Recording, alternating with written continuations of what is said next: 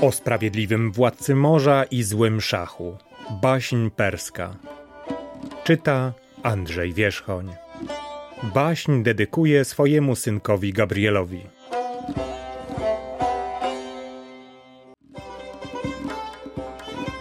Żył raz szach wielki i potężny, pan dwóch światów. A miał on syna jedynego, dziedzica tronu i niezmierzonych bogactw.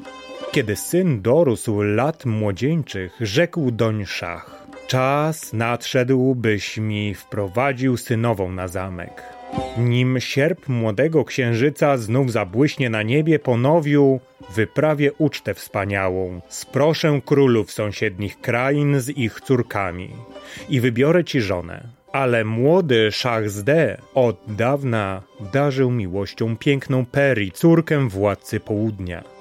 Ojcze, rzekł do szacha, kocham Peri, córkę władcy południa i tylko ją pragnę poślubić. Póki ja żyję, nie twoja wola tu rządzi, lecz moja, odparł szach z gniewem. Będzie tak, jak ja postanowię. I rozesłał szachów posłów do ościennych krain, by sprosić gości do pałacu na zrękowiny. Zjechali królowie wschodu i zachodu, południa i północy. Cały dwór zaroił się od świetnych monarszych orszaków. Przybył też ojciec pięknej Peri ze swoją córką. Wtedy szach, pan dwóch światów, tak rzecze.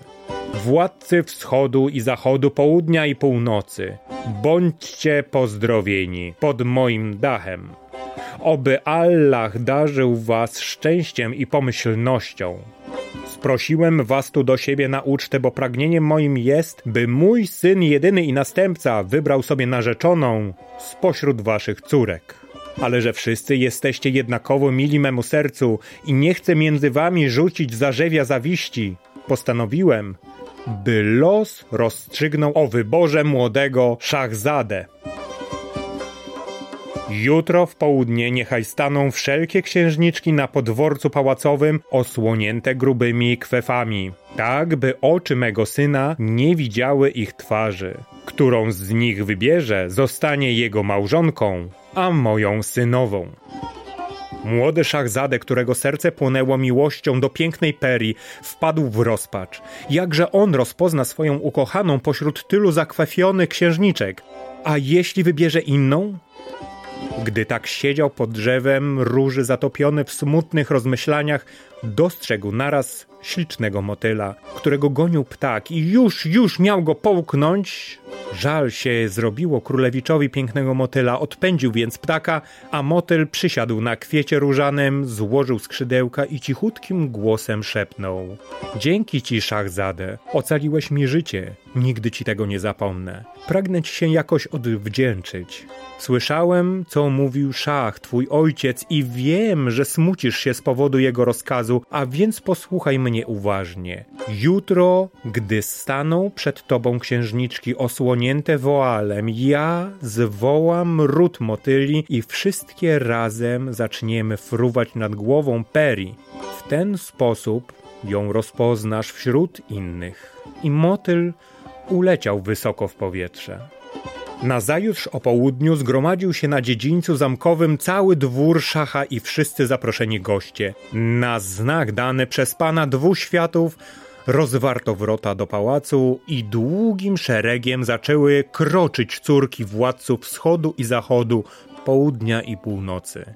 Wszystkie miały jednakowe białe szaty, Wszystkie otulone były grubymi welonami i uwieńczone kwieciem. Stanęły przed młodym Szachzadę w milczeniu i skłoniły się głęboko do samej ziemi. A teraz wybieraj, synu, rzecze Szach i zdaj się na los szczęścia. Przeszedł Szachzadę wzdłuż szeregu dziewcząt, zawrócił, raz jeszcze spojrzał na białe postaci stojące przed nim bez ruchu, bez słowa i serce zamarło mu z przejęcia i rozpaczy. Czyżby się mylił? A może mu się zdawało, że wczoraj słyszał szept motyla? Lecz nie, oto nad głową jednej z księżniczek pojawiła się jakaś barwna plama i zaczęła tańczyć w płomieniach słońca. Tak, to one przyleciały na pomoc, dopełniły swojej obietnicy, więc tam otulona tym gęstym kwafem stoi ona, ukochana piękna Peri. Jednym skokiem stanął przed nią i zerwał welon z jej twarzy. Tak, to była Peri, o pięknych włosach i oczach gazeli. Radość młodego księcia i jego narzeczonej nie miała granic. Wnet wyprawiono huczne z rękowiny i wyznaczono dzień zaślubin młodej pary. Wtedy wielki szach, pan dwóch światów, tak powiedział. Chcę sprosić na ucztę weselną nie tylko władców z całego świata, królów ziemi, ale także pragnę, by samo morze uświetniło swoją obecnością zaślubiny mojego syna. Zadrżeli wszyscy przed pychą tak niezmierną, a wezyrowie padli na twarz i z lęku zawołali. Panie dwóch światów, obyś żył wiecznie, spełnialiśmy dotąd wszystkie Twoje rozkazy, ale teraz wola Twoja przekroczyła granicę tego, co może być osiągalne dla człowieka. Póki świat światem, a niebo niebem, jeszcze nigdy morze nie było gościem nikogo z ludzi. Zmarszczył szach brwi gniewnie i rzekł do pierwszego wezyra – woli swojej nie zmienię, stanie się jakom rzekł. A ty, jako mój pierwszy minister i doradca, pójdziesz na brzeg i zaprosisz morze do mnie w gości. Niechaj przybędzie wraz z całym swoim dworem i orszakiem swoich sług, z nieprzeliczoną świtą swoich mieszkańców. Daję ci tu trzy dni czasu. Gdy nie spełnisz mego rozkazu, wydam cię katom i każę ci ściąć głowę. Wezyr pobladł na te słowa i głos mu zamarł z lęku. Upadł na twarz przed srogim władcą i zaczął bić pokłony, a potem poszedł nad strumień, który płynął przed jego domem i zapłakał gorzko nad swym losem. O, dolo nieszczęśliwa! Nic tylko szach chce mojej zguby. Czym zawiniłem, że pragnie mej śmierci? Jakże mogę wypełnić ten rozkaz szalony? Toć sama droga do morza trwa dni dziesięć. A zresztą ktoś kiedyś słyszał, by człowiek może zapraszał w gości? Nie, nie ruszę się stąd nigdzie, a gdy miną trzy dni, stanę przed jego tronem, niech mnie wyda się paczą, niech zabije niewinnego, oby krew moja spadła na jego głowę. Usłyszała jego skargi mała płotka żyjąca w wodach strumienia i opowiedziała o tym węgorzowi. Węgorz popłynął z tą wieścią aż do ujścia rzeki i wnet wszystkie ryby zaczęły szeptać między sobą ze zgrozą. Cóż to za e, straszna nowina. Za trzy dni zginie człowiek niewinny niewinny, bo szach mu rozkazał zaprosić morze w gościnę. A wiatr, który jest posłańcem morza, zaniósł tę wiadomość swemu władcy. Nie może to być, zaszumiały morskie fale by przez nas zginął człowiek niewinny. Jeśli szach ma serce tak okrutne, godzi się może okazać miłosierdzie. Zaczem wezwało morze przed swe oblicze mnóstwo mieszkańców wód, swych wiernych poddanych. Rozkaz władcy dotarł do najdalszych krańców oceanu, do głębin, do ciemnych głębin, dokąd słońce nie zagląda. Zewsząd ciągnęły na dwór królewski rzesze wodnych stworzeń. Przybyły wszystkie, od smoków morskich, ogromnych wielorybów, rekinów i delfinów, aż po maleńkie krewetki. Rzekło morze do smoka o straszliwym cielsku pokrytym twardym pancerzem. Wielki i dumny szach rozkazał swemu wezyrowi, iżby mnie zaprosił na weselne gody królewskiego syna. Dał mu trzy dni czasu. Jeśli nie spełni jego rozkazu, szach wyda go katom. Wezyra czeka śmierć, od której tylko ja mogę go ocalić. Nie chcę, by z mojego powodu zginął niewinnie człowiek. Trzeba więc, by ktoś z was, o poddani moi, przyszedł do wezyra i zaniósł mu słowa pocieszenia. Niechaj stanie przed nim i powie: Uspokój swe serce. Władca oceanów sam z własnej woli zjawi się na dworze szacha ze ślubnymi podarkami. Ty, smoku, jesteś najpotężniejszy ze wszystkich stworzeń morskich, ty więc bądź moim posłem. Lecz smok, potwór tak przerażający, że budził lęk wśród mieszkańców oceanu, tymi słowa odpowiedział. Panie mój i władco, radbym spełnić Twój rozkaz całej duszy mojej, ale czyś nie pomyślał o tym, że na sam mój widok taki strach ogarnia ludzi, że wszelka przytomność ich odbiega i padają bez zmysłów jak martwi? Boję się, że wezyr, gdy mnie ujrzy przed sobą, omdleje z przerażenia i nie usłyszy słów Twego poselstwa. Zasępiło się morze i rzecze. Słusznie mówisz, smoku. Trzeba mi wyprawić innego posła do człowieka. Któż by z was więc, poddani moi, mógł się podjąć tego zadania? Na to ozwał się smok, bijąc potężnym ogonem, aż fale spieniły się dookoła.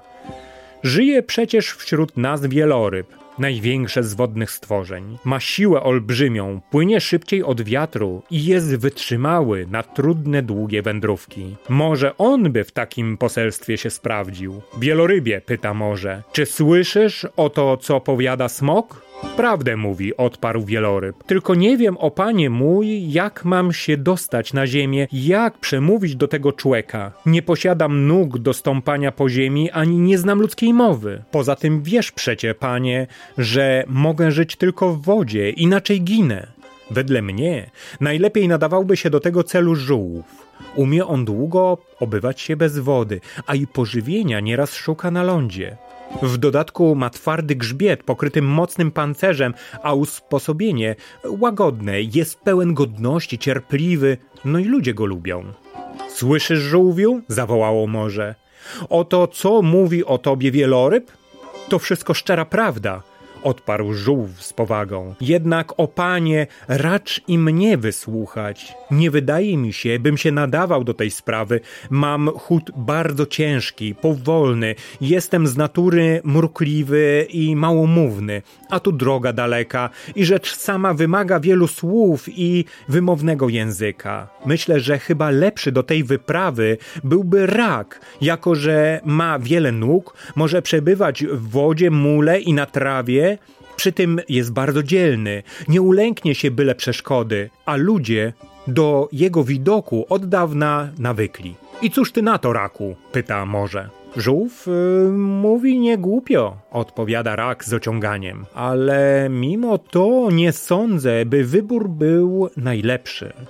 Nim odnajdę wezyra, ludzie po drodze gotowi mnie schwytać, bo bardzo lubią mnie łowić, a wtedy cała wyprawa na nic. I ja zginę i człowiek, którego pragniesz ocalić, nie dowie się o tym tak szlachetnym postanowieniu. Wydaje mi się, że mógłby mnie zastąpić krokodyl. E, już sama jego postać budzi szacunek. E, równie on szybko sunie po lądzie, e, jak pływa w wodzie. Jest silny niczym lew.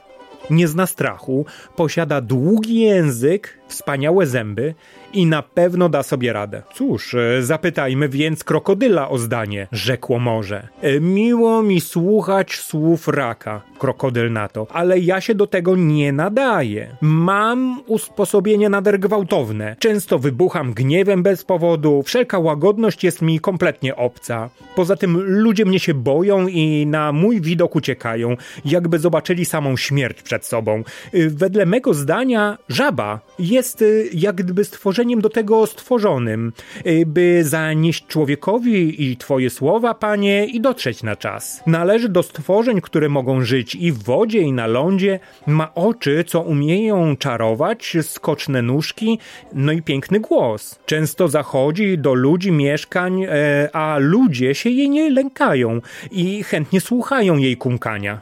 A zatem, żabo, może ty będziesz moim posłem, pyta morze. Jestem na twe rozkazy, panie mój i królu. E, w każdej chwili gotowam ruszyć w drogę. Wszelako obawiam się, by wezyr mnie zlekceważył, e, w sensie słów, które mu niosę. Jestem wszak taka mała, taka niepozorna i brzydka. E, wszyscy się ze mnie śmieją, pogardzają mną i mają mnie za nic. Czyż więc nie będzie dziwne, że właśnie ja zostanę posłem tak potężnego władcy, jak ty jesteś, panie królu? Któż mi uwierzy? Słusznie mówisz, e, rzekło morze zatroskane, nie na żarty.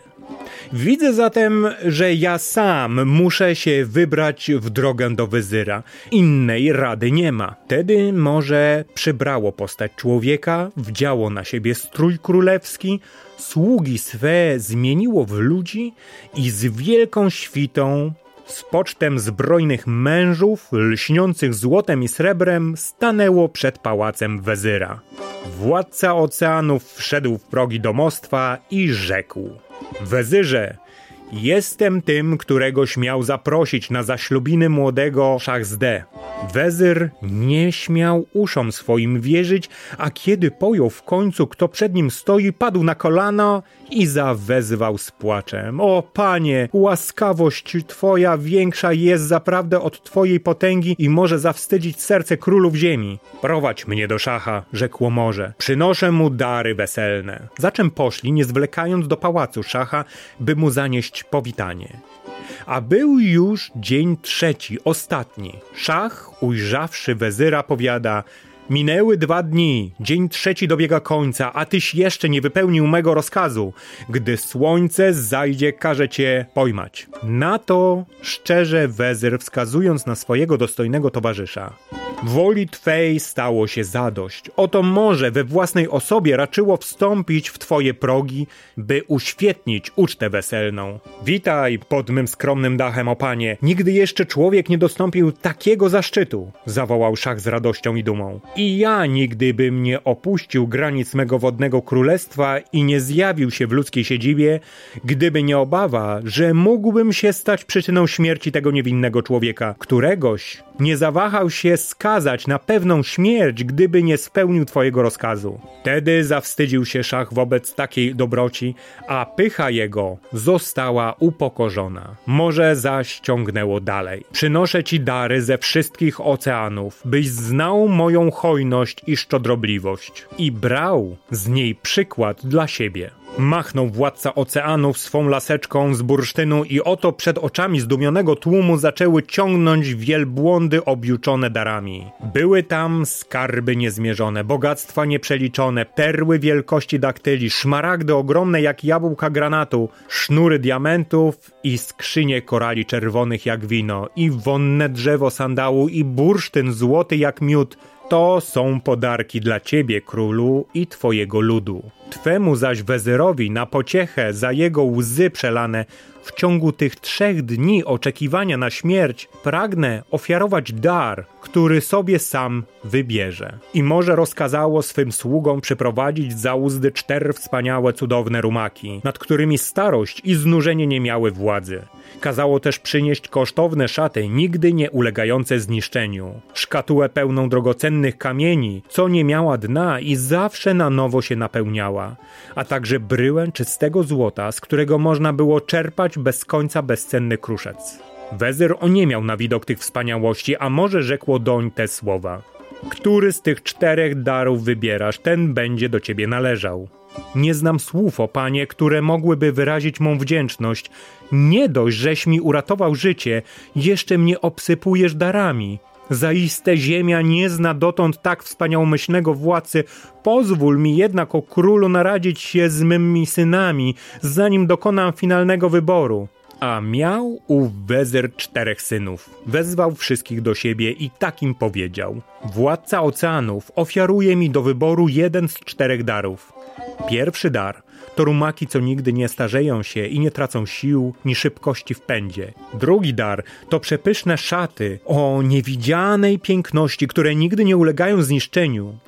Trzeci dar to szkatuła bez dna, pełna drogocennych klejnotów. Zaś dar czwarty to bryła czystego złota, nigdy nie wyczerpana. Radźcie teraz, który dar mam przyjąć.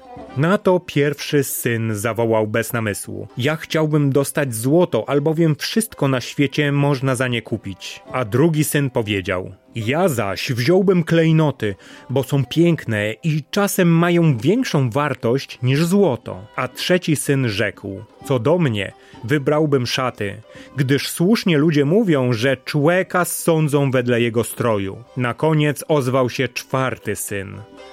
Dla mnie cenniejsze niż złoto, klejnoty i szaty są rumaki. Widziałem je na podworcu zamkowym. Na takich koniach można cały świat zdobyć. Nazajutrz poszedł wezyr na dwór do szacha. Stanął przed władcą oceanów i rzekł: Panie, ty co królujesz nad oceanem i władasz burzami, ty, którego słuchają fale morskie i dzikie orkany. Wczoraj rozkazałeś mi wybrać sobie jeden z twoich czterech darów.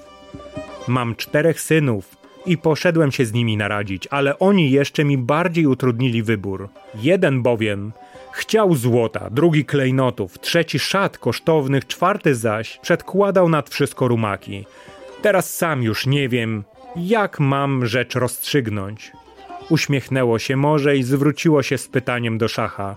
A ty, władco dwóch światów, wielki szachu, co radziłbyś mi teraz uczynić?